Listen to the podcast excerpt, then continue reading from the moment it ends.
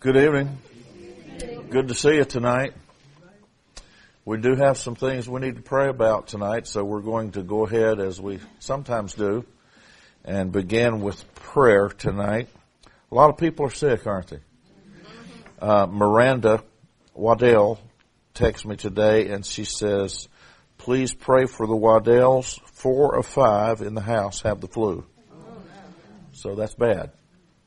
Uh, so let's remember them. Um, seems like I had somebody else text too about being sick. Um, some of you will know this name, Gladys Childers. Uh, she is a um, has been many years a minister in our church, and she passed away today. Oh, here it is. This is one I was trying to remember. Um, Tim and Christy Carter are not here tonight, are not feeling well. So let's pray for them. Um, many of you have heard by now that uh, Nelda's mother, my mom's sister, Clarine, passed away today. And um, the funeral will be here, 11 o'clock on Saturday uh, at the church with the burial following and then visitation after that here back at the church. There's several things going on at the funeral home. It's kind of awkward, I know, that to do it that way, but there was uh, other funerals going on and, and they had to transition things to make it work and stay away from Sunday, which is uh, weather-wise may not be good and other factors as well. So, if you would, please remember the Hodge family, which is Clarine Hodge, Nelda's mother, uh, that family, and um, also the Childers family. Uh, Joy was telling me just um, the pastor lost his key to the truck, and where it is, I don't know. But I had to call my wife to come get me for church tonight. And she was telling me as she picked me up that one of the young girls who works here uh, she can't be over 18, I don't think. Uh, her daddy is deceased, and she said today her mother called her, and her mother was crying, wanted to talk to her. So Joy took her the phone in there, her phone into the young lady, and her mother told her that um, her grandfather had just died, and this young girl was just terribly distraught. She was Joy just had to keep her here for a while until she settled down enough to where she could could drive. So seems like a lot of folks are needing prayer, doesn't it? Comfort from the Lord. So uh, you have any needs you want to share before we pray here? I know we need to pray for Tony that he's he'll make some progress with his back. And Ashley. Let's remember Bill Flanagan. Yes. Kenny. Uh, myself, my, my kidneys uh, failing, um, and you can see, I'm I'm bloated up because I can't get rid of keep fluid off. Okay, let's remember Kenny. All right.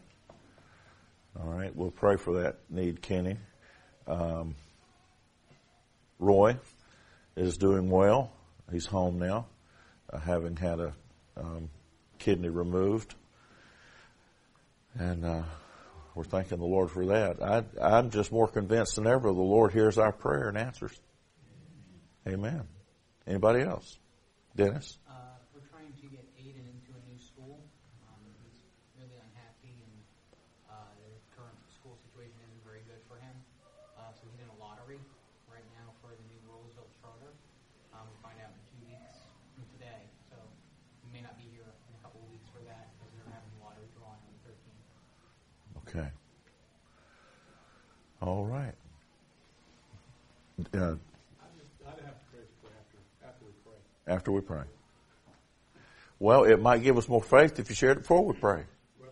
The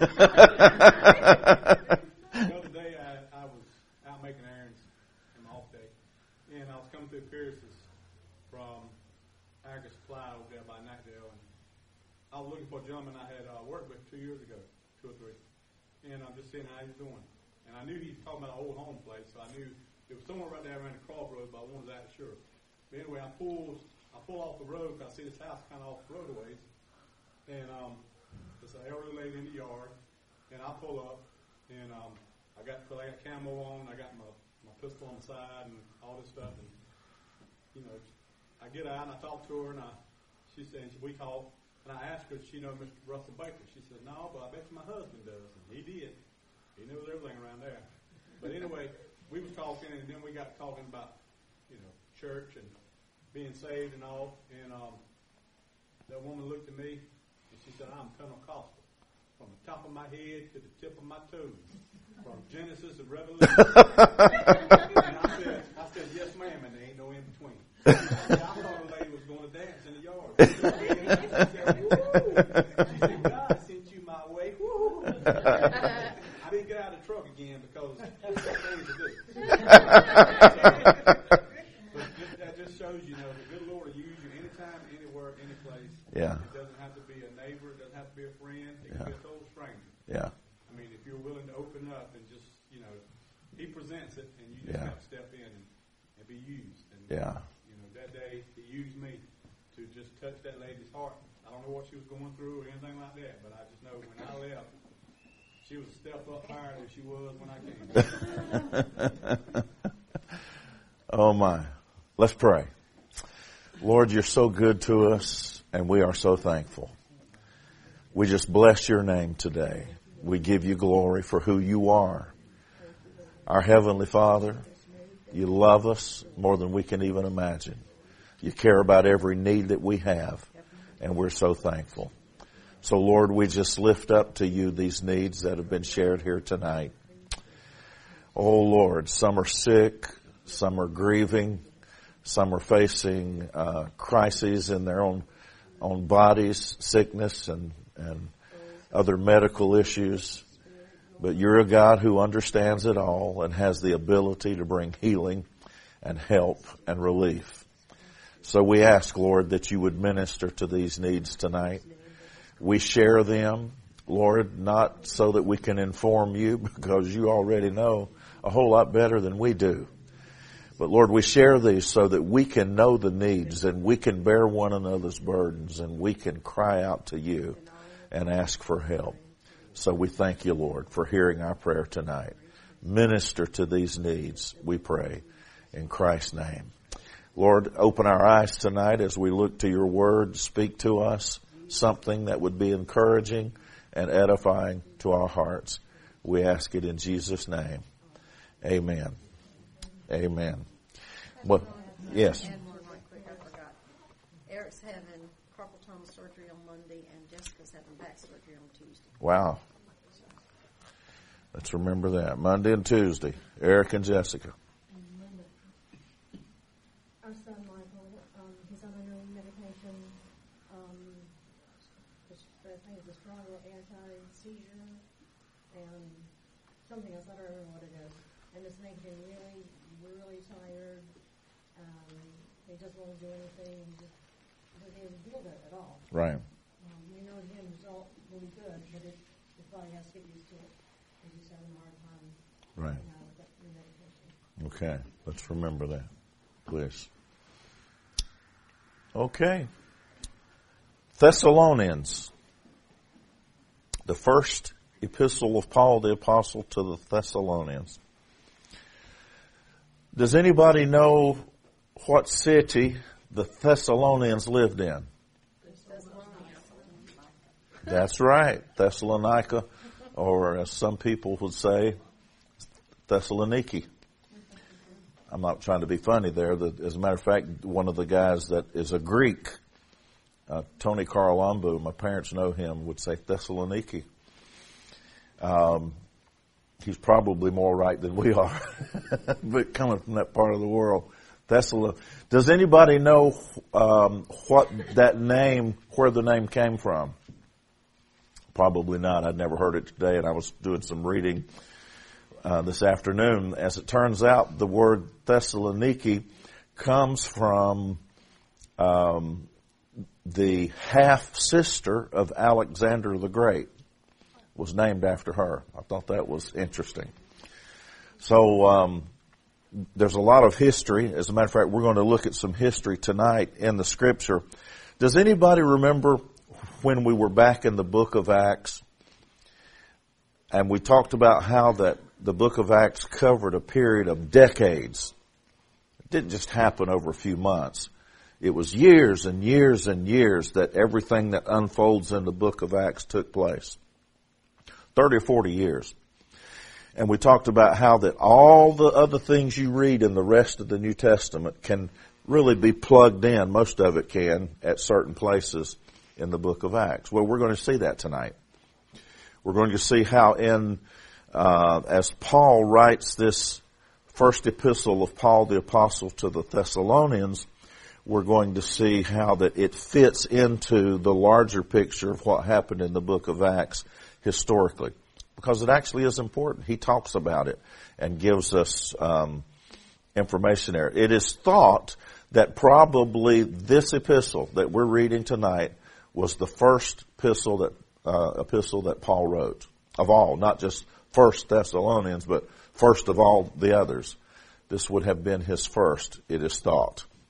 So, what I'd like to do is um, just work our way through reading certain portions, and some of these are going to kick us back to the book of Acts as we take a look at what he's referring to in certain places. Uh, let's begin in verse 2. We give thanks to God always for you all, making mention of you in our prayers, remembering without ceasing your work of faith, labor of love, and patience of hope in our Lord Jesus Christ in the sight of God our Father. Down to verse 6 now and you became followers of us and of the Lord, having received the word in much affliction with joy. Now I want you to notice what was happening here. When the Bible says having received the word in much affliction, that lets you know that there's some trouble going on, right? The word affliction means trouble. Having received the word in much affliction, in much trouble, with joy of the Holy Spirit, so that you became examples to all in Macedonia and Achaia who believe. For from you the word of the Lord has sounded forth. Now notice they have become followers of Paul and followers of Christ, followers of the Lord. And verse 7 says, so that you became examples.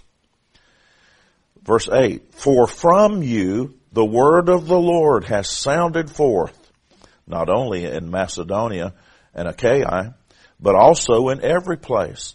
Your faith toward God has gone out so that we do not need to say anything. For they themselves declare concerning us what manner of entry we had to you and how you turned to God from idols. Now, what, do you see something, um, interesting here about how Paul is approaching this group of people? First of all, as we're going to see, he went to uh, Thessaloniki and he preached to these people and people came to Christ. But in those verses that we've just read, what does he say about them? He's, he's praising them actually. He's bragging on them. And, and if you will, go through and tell me the things he's saying to them where he's, he's bragging on them. And these are also things, by the way, that we could be um, diligent about doing in our own lives to emulate the Thessalonians. They set good examples. You read that where? Verse 7. So that you became examples to all.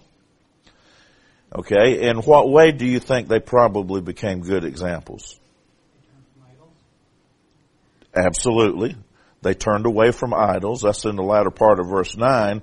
And, and in context with that, or, or kind of the same thing, but saying in a different way, verse 6, you became followers of us and of the Lord. So they became Christians. They, they received the message that Paul preached. They followed the word of the Lord as it was given to them by Paul. They were good examples. What else do you see there?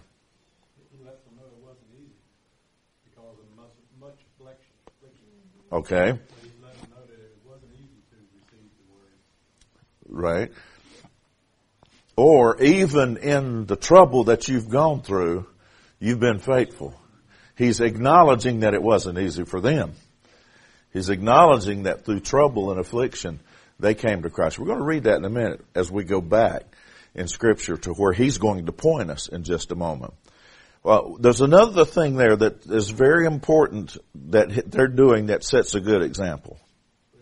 There you go. That not only had they received the word and were they living the word, but they were very active evidently in telling other people about the Lord and pointing them away from idols, and that is to the Lord Jesus as well.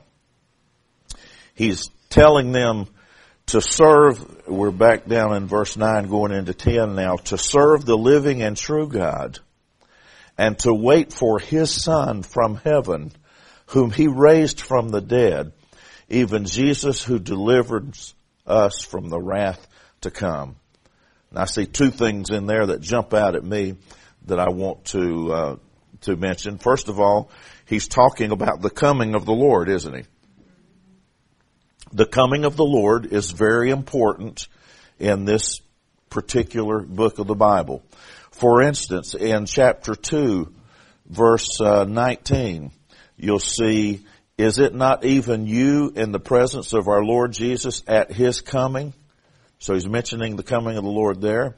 If you look in chapter 3 verse 13, the last few phrases in that, or the last phrase or two in that verse, at the coming of our Lord Jesus Christ with all his saints. And then you turn over to chapter 4 verse 13, you've got this whole passage now that's going all the way through that in chapter 5 too that talk about the coming of the Lord. So this is a big thing in the book of Thessalonians, the coming of the Lord. How many believe the Lord is coming? He has come, right? We celebrate that at what? At Christmas. We celebrate the first coming of the Lord at Christmas. He's coming again. We call that the second coming. You can take it to the bank. It's going to happen just as sure as the first one did. There's going to be another one coming. We'll talk about that, Lord willing, on Sunday morning, the coming of the Lord. And so he, he tells us that we are to um, to be faithful. We're to wait for the coming of the Lord. Um, here's another thing: who delivers us from the wrath to come. As you read through the book of Revelations, you'll read through. There's a time of tribulation. What's the word tribulation mean? Trouble. That's it. Trouble or trial, hard times. There's a period of tribulation. Then there's a period we get to in the book of Revelation and it just, if you're reading and thinking, it'll jump off the page at you, at you. Because now you're not talking about just trouble anymore or just tribulation anymore. All of a sudden this word wrath jumps out at you. The wrath of God begins to be poured out. There's trouble happening all the way through the book of Revelation, but at one point God begins to pour out His wrath now, God has not reserved His wrath for His children. God has reserved His wrath for His enemies. And so the Bible tells us here that Jesus who delivered us from the wrath to come. I am glad to know, according to the Word of God, that I am never going to have to suffer the wrath of God. Now I'm going to suffer some troubles. And they may be pretty big troubles according to the Bible. As a matter of fact, there's the term in the Bible, great tribulation, great trouble, great hardship. And I'm not going to suggest to you that we're all going to be spared from all the trouble. I don't believe the Bible teaches that. But the Bible tells us that we are not going to have to endure God's wrath. His wrath is going to be poured out on us, on, after, on the world here on this earth after we, his children, have been called away. And I find great comfort in that. Chapter 2. For you yourselves know, brethren, that our coming to you was not in vain. But even after we had suffered before and were spitefully treated at Philippi, as you know, we were bold in our God to speak to you the gospel of God and much conflict. So based on that verse 1 and 2 that I've just read there, before Paul got to Thessaloniki and preached the gospel to them where they were having some trouble. He was somewhere else before that having trouble there. Where would that be?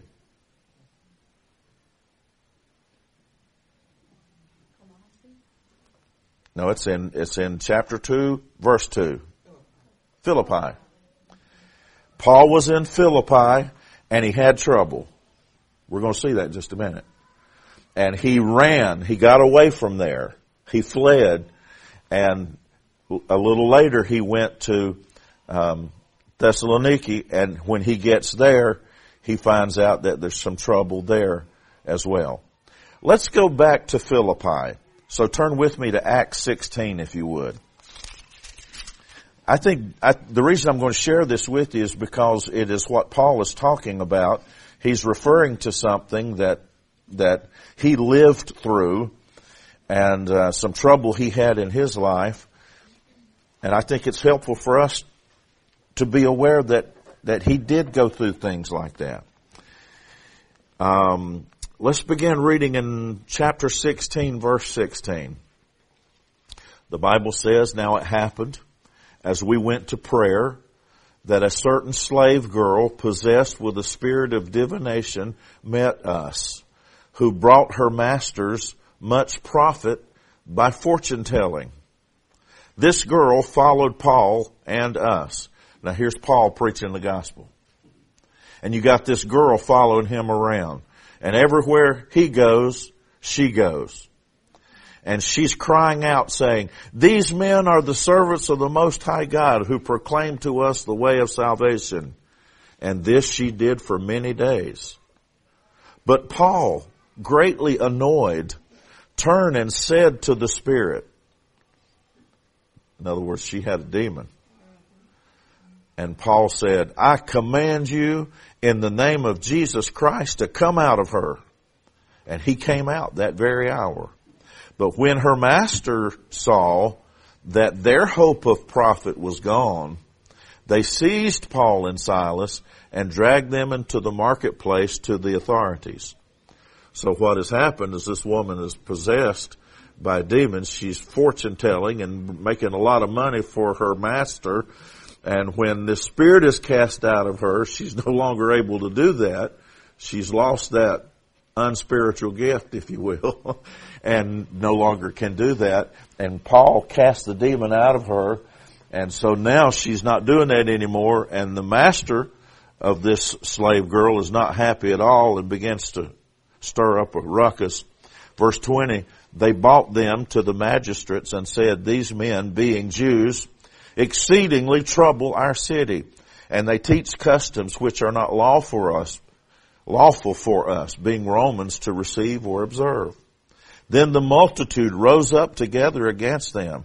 Boy, there was a riot. And the magistrates tore off their clothes and commanded them to be beaten with rods. And when they had laid many stripes on them, they threw them into prison, commanding the jailer to keep them securely. Having received such a charge, he put them into the inner prison and fastened their feet in the stocks. Now we're talking about Paul and his, his ministry companions there. What had Paul done wrong? Yeah, what had he done wrong? Nothing. He hadn't done anything wrong, had he? You see, we sometimes think that, that as long as we do everything righteously and according to what God would want us to do, we're never going to have any trouble. But that's not true. Paul was doing everything he was supposed to do. He wasn't doing anything wrong. He was being faithful to the Lord. But then this, this season of trial and affliction came upon him. Now, we, we read that and we read that so casually. But I want you to notice, imagine the humiliation and the pain and the, the, the great emotions that would have been involved in this when they when the multitude comes up against you and they tear off your clothes and you're beaten with rods, And when they had laid many stripes on them, that's with whips, when they had laid many stripes on them, they threw them in prison, commanding the jailer to keep them securely, fasten their feet in stocks, and there they laid in prison. I'm going to ask you again, what had Paul done wrong? Not a thing. But he was experiencing affliction, wasn't he? He was having trouble. Now, don't look down, look up. After this happened, what was Paul's reaction? I said, don't look down. Everybody went. Yeah. Paul and Silas, the Bible tells us as we continue reading, but at midnight, Paul and Silas were praying and singing hymns to God. Now, they weren't having a pity party. They were having a prayer meeting. And they were worshiping the Lord even in the time of their trouble. Were they not? Here's another thing. I don't know that I'd ever noticed this until today when I was reading this. But at midnight, Paul and Silas were praying and singing hymns to God. Listen to this phrase. And the prisoners were listening to them. Paul and Silas are singing praises and all the other prisoners are listening to what's going on. You think it might have had an impact on their life? I think probably it did because let me tell you what happened.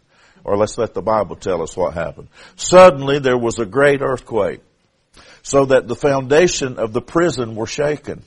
And immediately all the doors were opened and everyone's chains were loose. Not just Paul and Silas. Everyone's chains were loosed. And the keeper of the prison awakening from sleep and seeing the prison doors open, supposing the prisoners had fled, drew his sword and was about to kill himself. But Paul called out with a loud voice saying, do yourself no harm, for we are all here. Then he called for a, light, ran in, and fell down trembling before Paul and Silas. And he brought them out and said, Sirs, what must I do to be saved? So here we're going to see the, the keeper of the prison, the, the guard, he gets saved here. Believe on the Lord Jesus Christ and you will be saved, you and your household. Then they spoke the word of the Lord to him and all who were in the house. And he took them the same hour of the night and washed their stripes. And immediately he and his family were baptized. Now when he had brought them into his house, he set food before them and he rejoiced, having believed in God with all his household. Listen, something terrible happened to Paul and he experienced affliction, right? But when he prayed and praised God, even through the trouble, something wonderful happened, didn't it? That he and his prayer partner, Silas, and the other prisoners, and the guard, and his family, just look what happened there. What a wonderful thing. Do you think it might be important based on this passage of the scripture how we handle difficulty as Christians. Well, I'll tell you what, I don't know that we ever, as Christians, shine any brighter than when we're under the gun and being persecuted. That is an opportunity to shine, isn't it? That's an opportunity for people to see that you've really got the goods, that God is real in your life, because you don't act like the world acts and you don't, you don't respond in kind to whatever's coming against you. And here's what Paul did. And, and with all that was going on in his life and this, this great trouble that he had. Now, you know what he does? He leaves from here and in chapter 17, the Bible says he's on his way to, to Thessalonica. Now wait a minute. He has just been beaten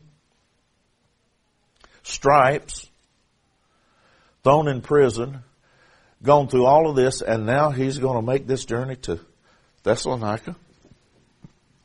So when he gets there, well, let's wait. We'll come back to that in just a minute. Let's go back to uh, 1 Thessalonians chapter 2, so when the Bible says, for you yourselves know, brethren, that our coming to you was not in vain, even after we had suffered before and were spitefully treated at Philippi, and he's talking about this thing that I just told you about from the book of Acts. They knew about that too. They had heard about that. He says, you were spitefully, we were spitefully treated at Philippi. As you know, we were bold in our God to speak to you the gospel of God in much conflict. For our exhortation did not come from error or for uncleanness, nor was it in deceit. And so he preached faithfully the word of the Lord, even after coming off this hard trial and difficult times where he was delivered, but the hurt of that, the pain of that, I guess the scars of that were still on his back. The scabs probably hadn't even healed yet from where he took that beating and had those stripes and was in prison. And here he is preaching to another group of people. In Acts chapter 2 verse 13, he says, For this reason we also thank God without ceasing, because when you received the word of God, which you heard from us, you welcomed it not as the word of men, but as it is in truth the word of God, which also effectively works in you who believe. For you, brethren, became imitators of the churches of God which are in Judea in Christ Jesus. For you also suffered the same things from your own countrymen, just as they did from the Judeans, who killed both the Lord Jesus and their own prophets and have persecuted us and they do not please God and are contrary to all men, forbidding us to speak to the Gentiles that they may be saved so as always to fill up the measure of their sins. Wait a minute. Obviously they're having trouble there in Thessalonica too. And where is their, where is their um, opposition coming from in Thessalonica? Who's it coming from? It's coming from the Jews. Very good. A plus. It's coming from the Jews. The Jews are fighting Paul tooth and nail. They don't want the gospel preached to the Gentiles, as it says in verse 16, forbidding us to speak to the Gentiles that they may be saved. So here he is again preaching the gospel, and this time it's Jews that are rising. Incidentally, he's the one who says, go back in your mind a few years who was it that put Jesus on the cross? Who was it that said, give us Barabbas? Crucify him. And Paul reminds them of that. And it is still the Jews that are, that are opposing him and his preaching of the gospel here in this particular verse. I know I've shared this with you before, but I, I want us to think about this again. Because it, it is such a, I think is such a testimony of the grace of God. I guess that's why Paul talks so much about grace, because you can see it here. Paul, you've heard of, you've heard the phrase "a man without a country." Paul was sort of like that. Ethnically, what was Paul? He was a Jew. And he persecuted, just like the other Jews did who put Jesus on the cross, he persecuted the church and was against Christ, was he not? And then he becomes converted. The Lord drives him to his knees. He has a confrontation with Jesus and accepts the Lord. And he does a 180. Started to say 360, but that'd be still going in the same way, wouldn't it? He turns around and goes the other way. And now he's not fighting against Christ. He's following Christ. But now, as a result of that, who has become his enemy? The Jews have. But Paul's got this long track record. His, his rap sheet. He's, he has persecuted Christians and done his best to stamp out Christianity. So how are the Christians going to look at him? They're not going to trust him. So he's got the Jews hating him, and he's got the Christians don't trust him and don't want anything to do with him. And for the longest time, he was having to follow Christ almost by himself. It was a great revelation to me years ago when I found out it was 14 years after after Paul came to Christ. That's a long time. You believe that? It was 14 years after Paul came to Christ before the Bible says that he went to the apostles who were in Jerusalem and they gave him the right hand of fellowship. After 14 years, they finally accepted him. And he'd been preaching on missionary journeys and winning souls to the Lord the whole time.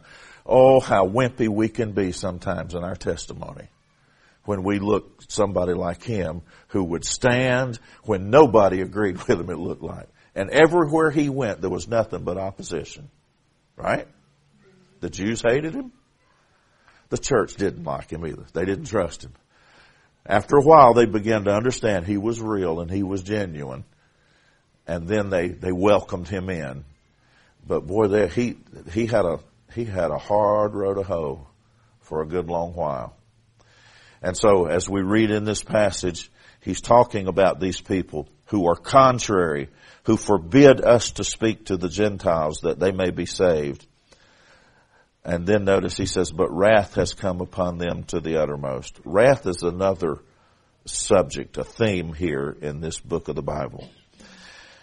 Um, in chapter 2 verse 19, for what is our hope, our joy, or crown of rejoicing? Is it not even you in the presence of Jesus Christ at His coming? There's that theme again. For you are our glory and joy. In other words, the only thing Paul really wants, he wants to see them be faithful and know that they've made it. And that's his joy. He gets more joy from that than really any other thing, knowing that those people are going to be faithful and stay true to the Lord until Jesus comes back. Um, I'm going to begin reading now in chapter 3, verse 3.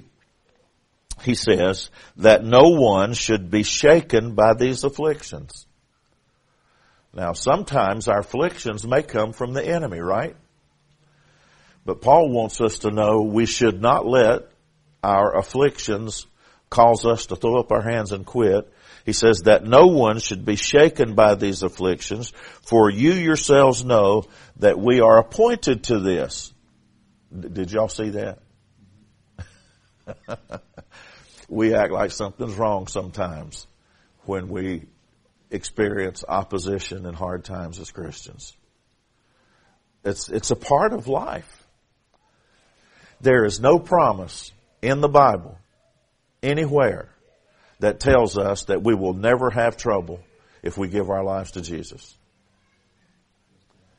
It will be a bed of roses. Oh, life will be wonderful if you come to Christ. You'll, you'll never be sick again. Your car will never run out of gas. You'll just have, you know, there's no problems. That, there are some people who are teaching that. Listen, Jesus said, it rains on the just and the unjust, right? And the sun shines on the just and the unjust. And life happens to all of us. True? And so we have to learn to respond as Christians in the right way. We let our light shine. We are salt. We are light. We are followers of the Lord and that shines through us. Um, there again, you, you can really shine your brightest a lot of times when the heat is put on. It shows really what you're made of. That no one should be shaken by these afflictions, for you yourselves know that we were appointed to this.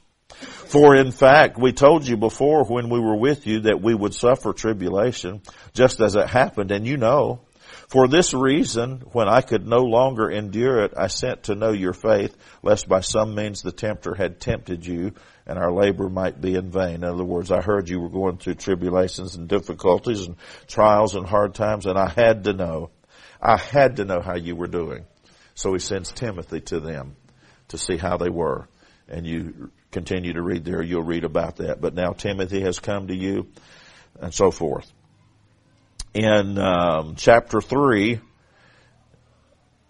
verse 13, so that he may establish your hearts blameless in holiness before our God and Father at the coming of our Lord Jesus Christ with all his saints. I'm not going to say much about that because we'll cover that.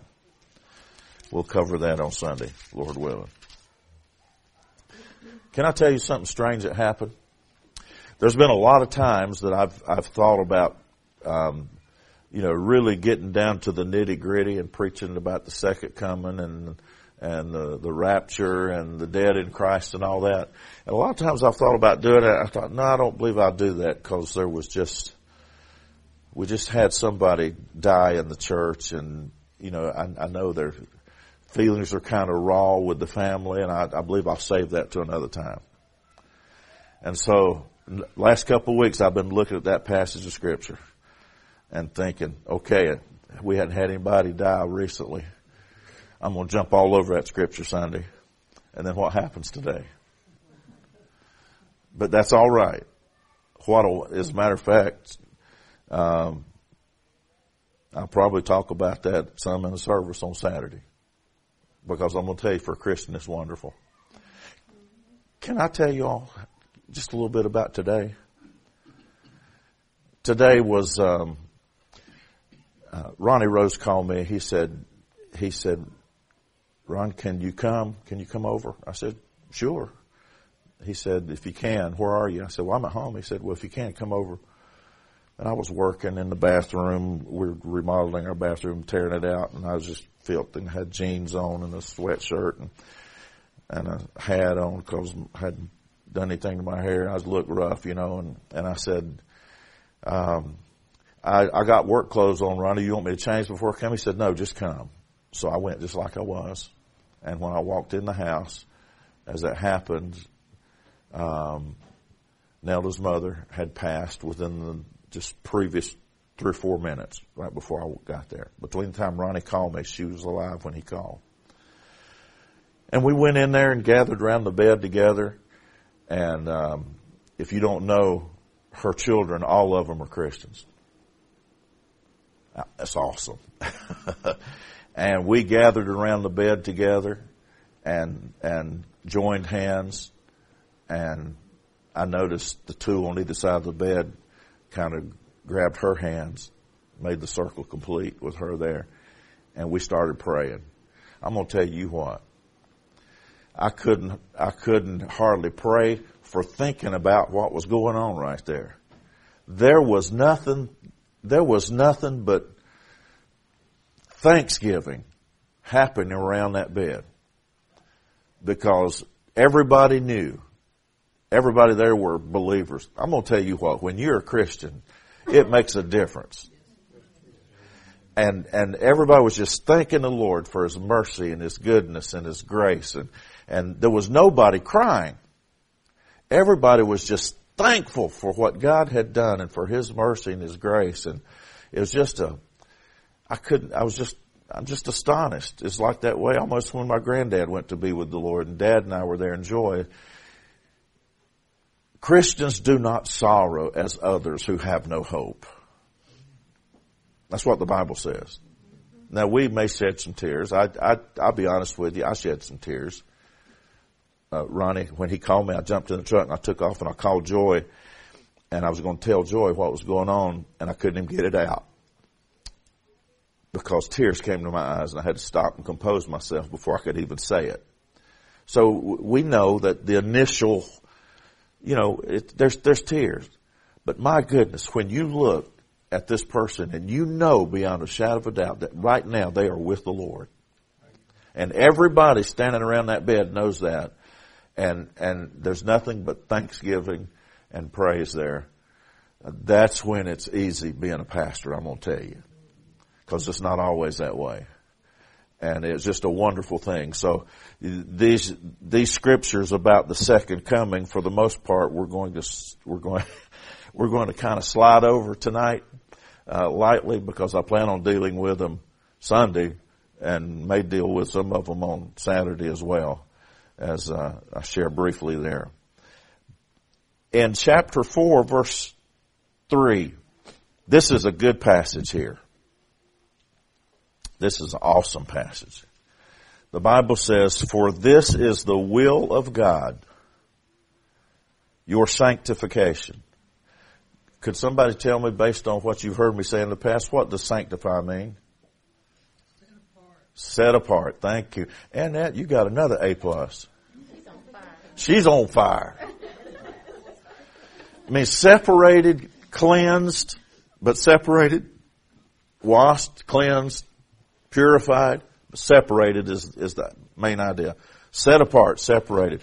For this is the will of God, your sanctification. Uh, we all know, don't we? We're not supposed to be like the world. We're supposed to be set apart. We don't act like the world acts. So, the Bible says this is the will of God, your sanctification. You're supposed to be set apart. You're different. And it says that you should abstain from sexual immorality, that each of you should know how to possess his own vessel in sanctification and honor, not in passion of lust, like the Gentiles who do not know God, that no one should take advantage of and defraud his brother in this matter, because the Lord is the avenger of all such, as we also forewarned you and testified. For God did not call us to uncleanness, but in holiness. Therefore, he who rejects this does not reject man, but God, who has also given us his Holy Spirit. Is that not pretty plain? Just listen to that verse 8 again. Therefore, he who rejects this does not reject man, but God, who has also given us his Holy Spirit. Wow. The courts can say whatever they want to say about marriage, but God has defined marriage in his book. And in that circumstance, theme, whatever you want to call it, and many others, therefore he who rejects what God has said does not reject man, but God, who has also given us his Holy Spirit. Verse 9 is, is so important because it deals with a subject that Jesus and John especially talked an awful lot about. But concerning brotherly love, you have no need that I should write to you, for you yourselves are taught by God to love one another. And indeed you do so toward all the brethren who are in all Macedonia. But we urge you, brethren, that you increase more and more, that you aspire to lead a quiet life. I like that. To mind your own business. I like that too. And to work with your own hands as we have commanded you that you may walk properly toward those who are outside that you may lack nothing. Let's, let's talk about that verse just a minute. If we are, if you look at, at some of these phrases here, to mind your own business, to work with your own hands, what does that suggest to you? Does it suggest anything to anybody about what might have been going on in that church? Oh my goodness. That was a way to, you guys are all over this tonight. What did you say? I said they were all up in everybody's business. Everybody. I like uh, everything I heard. Then I liked that. You all are describing it because idle hands are the devil's. You know what was happening here? Where there's a lot of discussion here coming up about the coming of the Lord, and there was a lot of people there who were so focused on the coming of the Lord and they thought it was going to be any day they'd quit their jobs and they weren't working anymore. And they got to doing what Teresa said, what Annette said, what Faye said, what Eddie said. Meddling. Meddling. Done gone to meddling now. Yeah, that's bad, isn't it? To do that. And that's what happens. And the Lord is coming. We believe that. True? You see, the problem here in Thessaloniki was that they had some misunderstandings about the coming of the Lord. There was one group of people who said that the Lord had already come. And then there was another group of people who was expecting him any day. Well, the ones who had all, who thought he'd already come, they were just really messed up. And the ones who thought he was going to come any day just quit their jobs because they wanted to be ready and watching when he came. And then it gets, get, you get to meddling, you get to talking about things ain't none of your business and getting it all into other people's stuff, as Teresa says.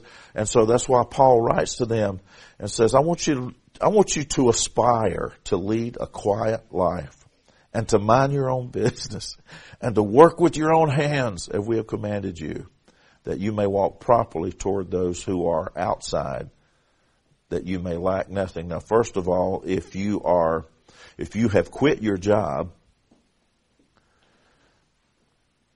what's going to happen when you quit your job with you, with your bank account? Exactly. And then you're going to have to have other people to take care of you. That's why he says that you may walk properly toward those who are outside and that you may lack nothing. Don't expect somebody else to support you. Go back to work. You keep your eyes on the Lord and wait for Him. Would I, From work. from work. Exactly. Yeah. He's trying to bring balance back to their lives as he deals with, with certain things there. Let's see, just a few minutes left. Um, I'll tell you what, let's go to, let's skip over this section about the coming of the Lord. Uh, I do want to bring to your attention chapter 5 verse 9, which says, for God did not appoint us to wrath. We've already heard that before tonight. What's the significance of that again? Can somebody explain it for me?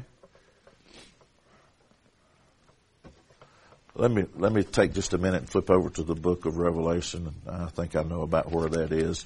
Let me read it to you.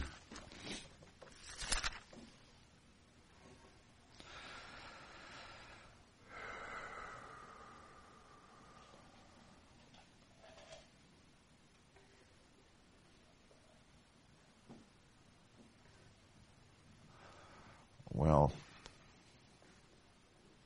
that's what happens when you don't use the same Bible you've used for years. It's around Revelation chapter 8 when he opened the seventh seal. There was silence in heaven for about half an hour.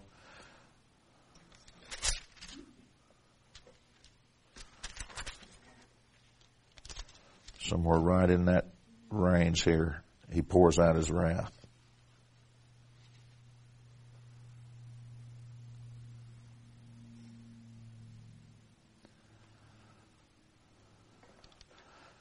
I'll have to find it and show it, show it, share it with you next week, I guess.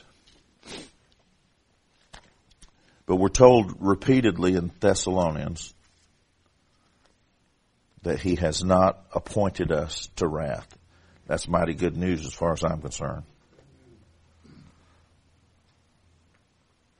For God did not appoint us to wrath, but to obtain salvation through our Lord Jesus Christ who died for us that whether we wake or sleep, we should live forever with Him. Um, let's go to verse 13. Look at these, these uh, little short, succinct statements that Paul makes um, before he closes out this. Boy, he's this is like a shotgun.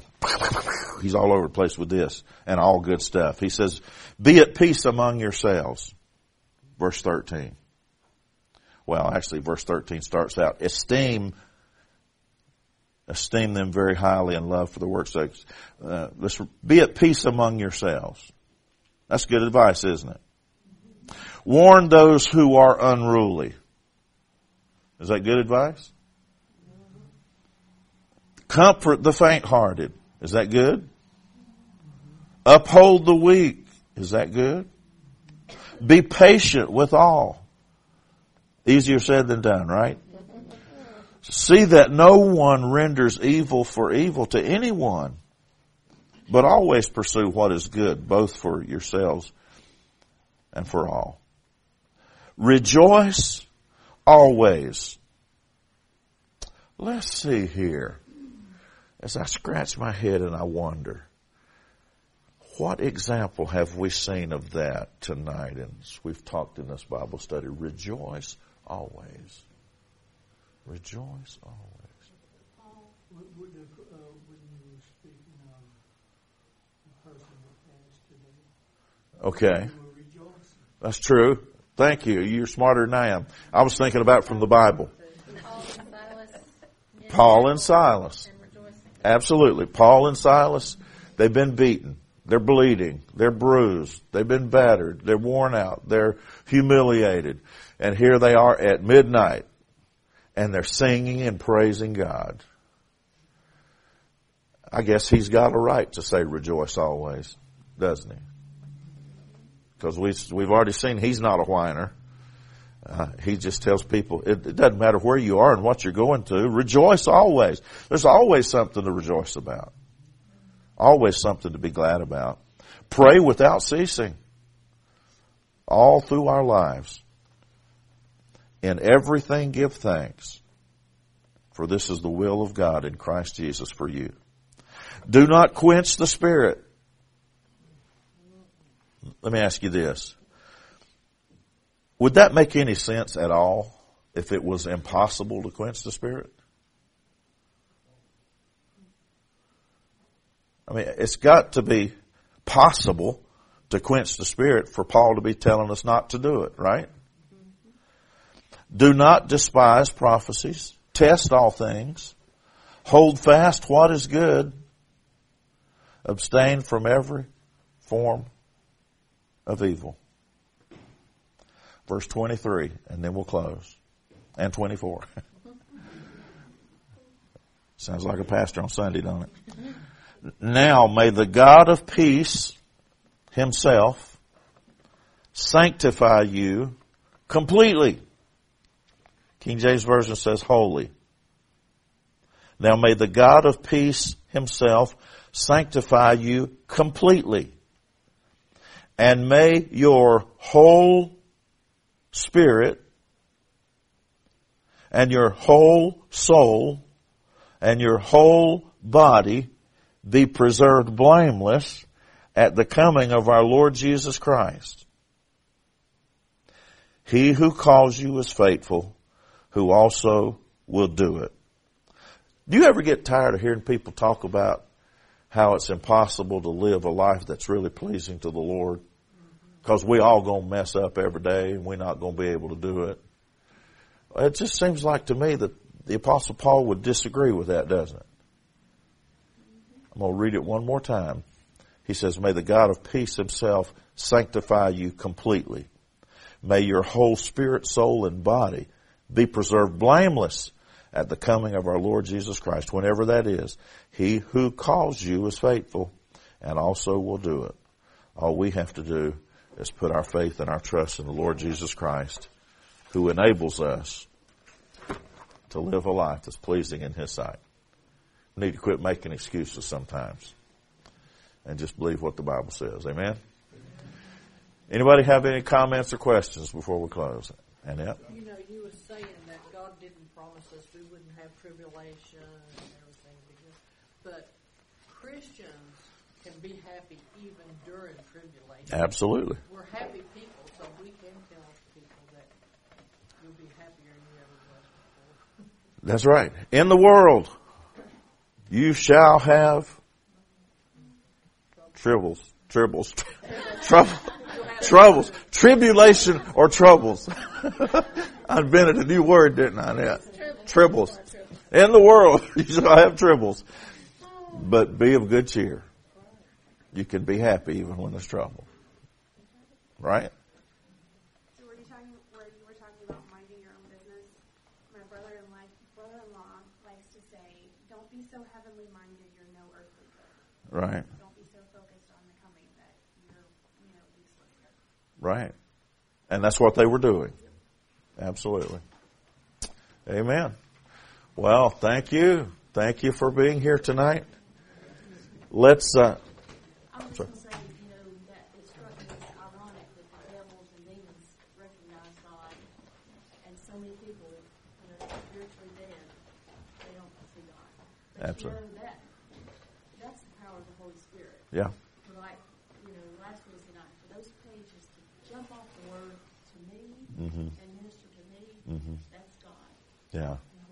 That's right. That's right.